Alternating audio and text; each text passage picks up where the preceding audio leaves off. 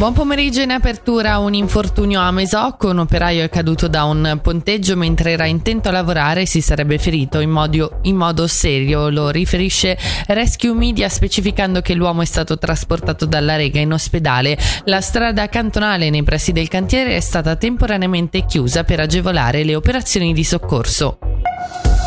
Il consigliere federale a capo del Dipartimento federale di giustizia e polizia, Beat Jans, sarà in visita presso il centro di pasture a Balerna entro la fine del mese. La data presunta è quella del 20 febbraio, dove incontrerà anche i sindaci dei comuni interessati, oltre a una delegazione del Consiglio di Stato, lo rende noto il CDT. Arrestato in Polonia un 37enne responsabile delle truffe telefoniche agli anziani avvenute in Ticino negli ultimi mesi. Il suo fermo è stato possibile grazie ad un mandato della Procura cantonale e sono ora in corso le pratiche per la sua estradizione. Il 37enne dovrà rispondere di ripetuta truffa aggravata dal suo arresto, specifica la polizia. La casistica in Ticino è diminuita.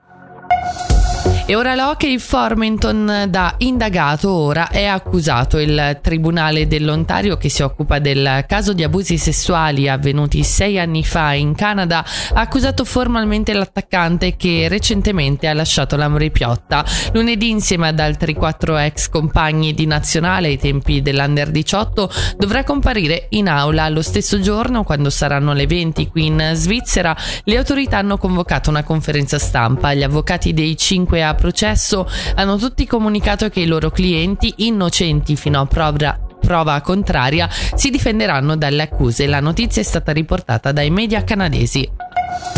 E ora le previsioni del tempo in Ticino oggi generalmente soleggiato con temperature massime attorno ai 15 gradi.